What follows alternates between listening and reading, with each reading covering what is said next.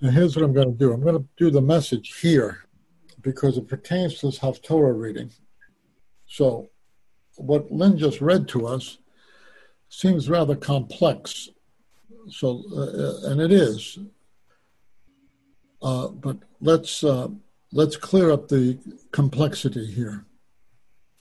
Let me just say, by way of introduction, God commands Hosea to marry a woman named Gomer who was a prostitute. This woman, Gomer, is meant to be a, a, a visual symbol of Israel's relationship to her God. That just that, that Israel has been unfaithful to God, just as Gomer is unfaithful to Hosea. Just a parenthetical statement. Um, uh, just a little parenthetical statement. Uh, you can see how radical uh, the prophetic call was. That a, a man who's called as a prophet, he's told by God, I want you to marry this woman. She's going to be unfaithful to you. She's a prostitute. I want you to go marry her. Hosea, Hosea says, Yes, sir. He does that. And they have three children a son, Yisrael, and then two other children, Rucham, uh, which we're going to read about in a moment. So, and, but these are all meant to be pictures of the spiritual status of Israel. So it's it's not just about Hosea's family. Hosea's family is a potent illustration. So I'd like somebody to read this.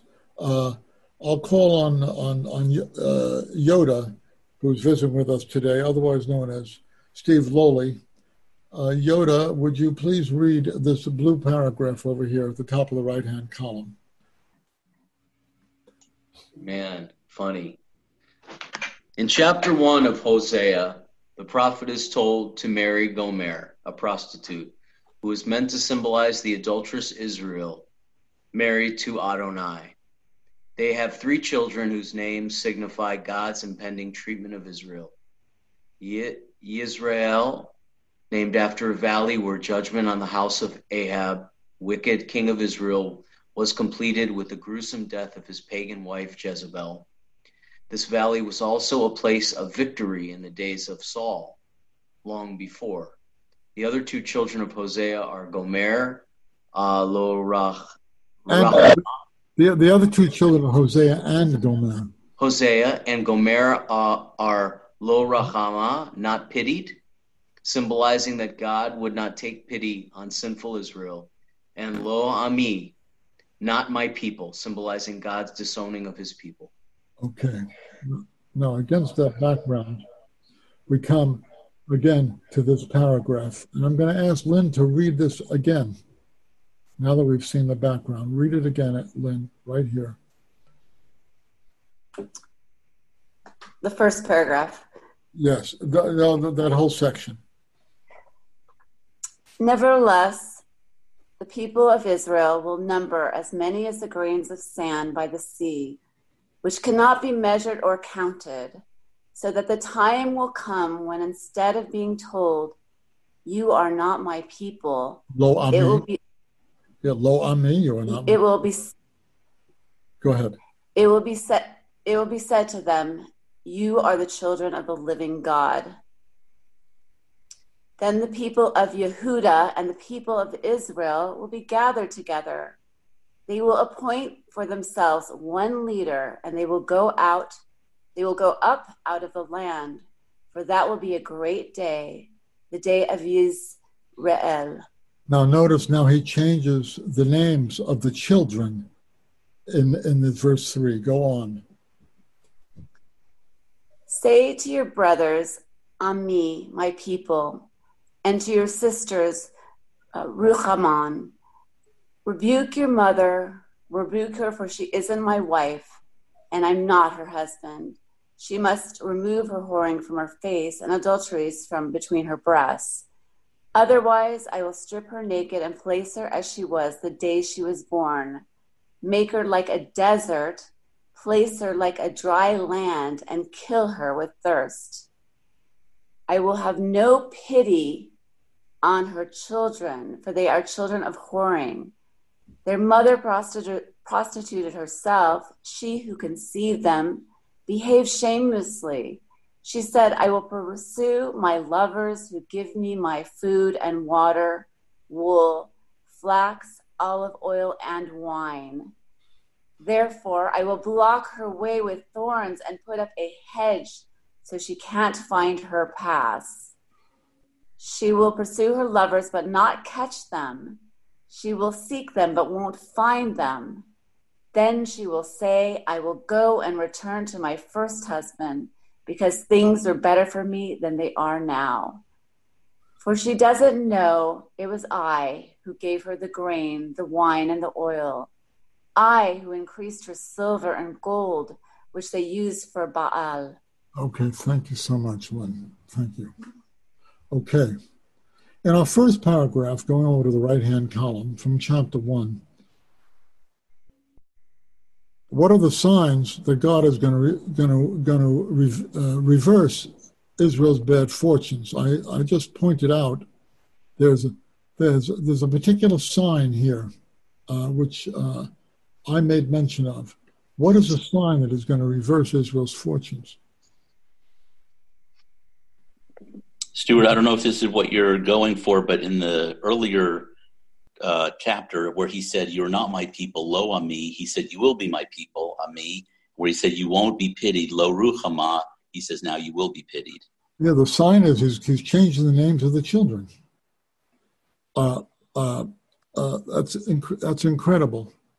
Okay, in your own life, have you ever sensed God turning your fortunes from good to bad or from bad to good? Seen in retrospect, was this reversal in your best interests? That's a good question. Uh, I, don't I'm not asking you to tell me, but I'm looking at you. I see Melissa nodding her head. I see Johnny nodding his head. Uh, I can tell you in my own life, there, there, and I think it's true of many of us. In my own life, I remember a time in my life when God took a shot across my bow. Uh, that's a, a, a, kind of a naval term that when when when when when you're at war with somebody and they're going to send you a warning, they do it. They they send a shot across your bow, which tells you the next one is going to hit your ship and you're you're going to sink. So this is a strong warning. So God does this. Uh, he he sends a shot across our bow in order to wake us up, because he does not delight in the death of the wicked, but rather they return from their wickedness and live.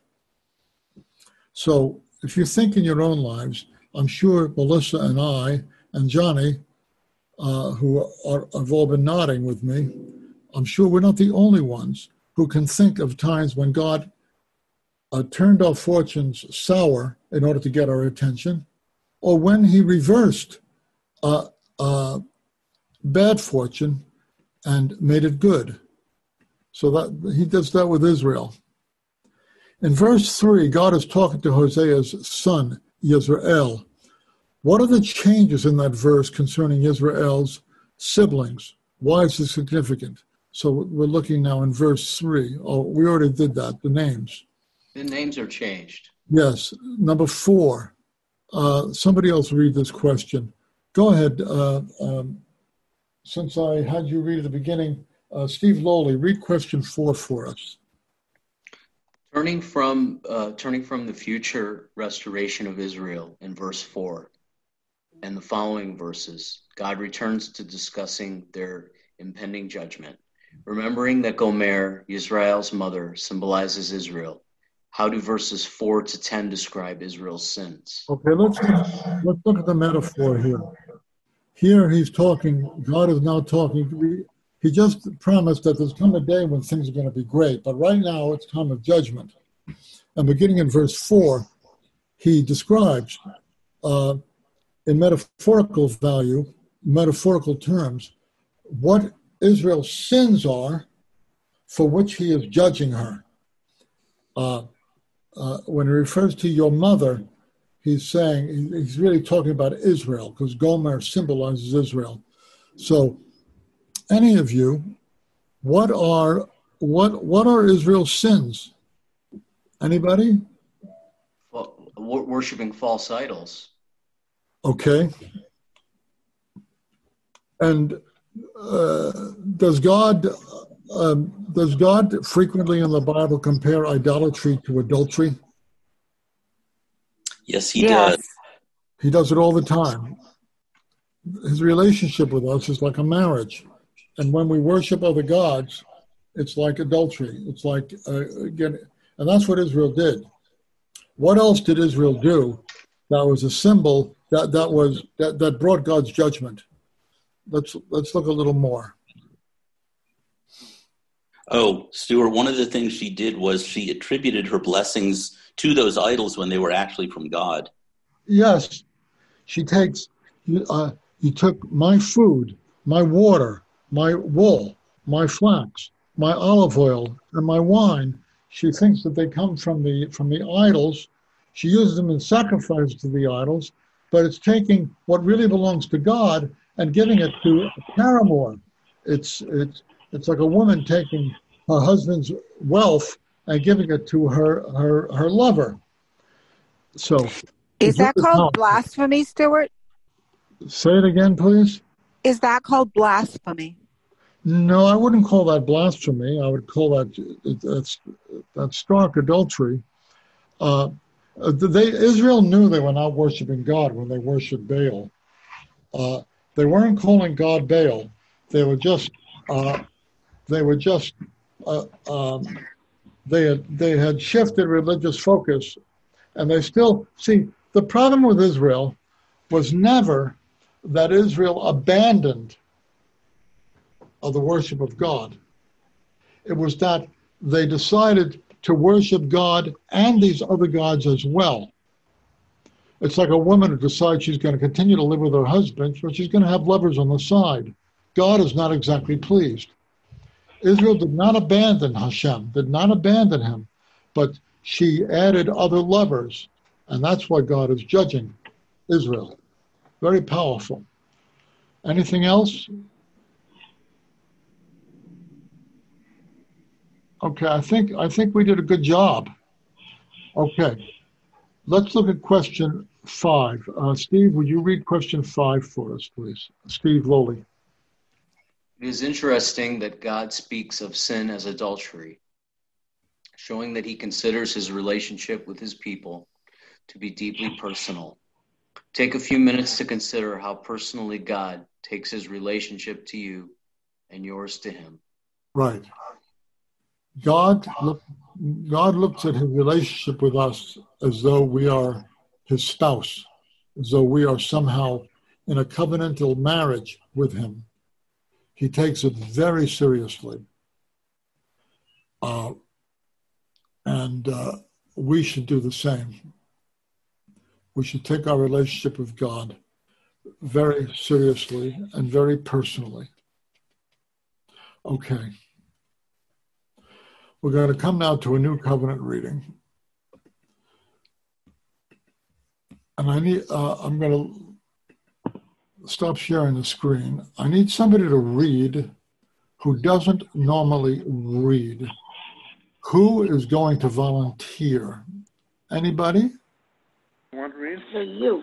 Rabbi, this is Richard. Can I read the New Covenant reading? Yes, yes, you may, Richard. Just a minute, I will find it for you. Just a second. How is he going to do that if he doesn't have a computer? I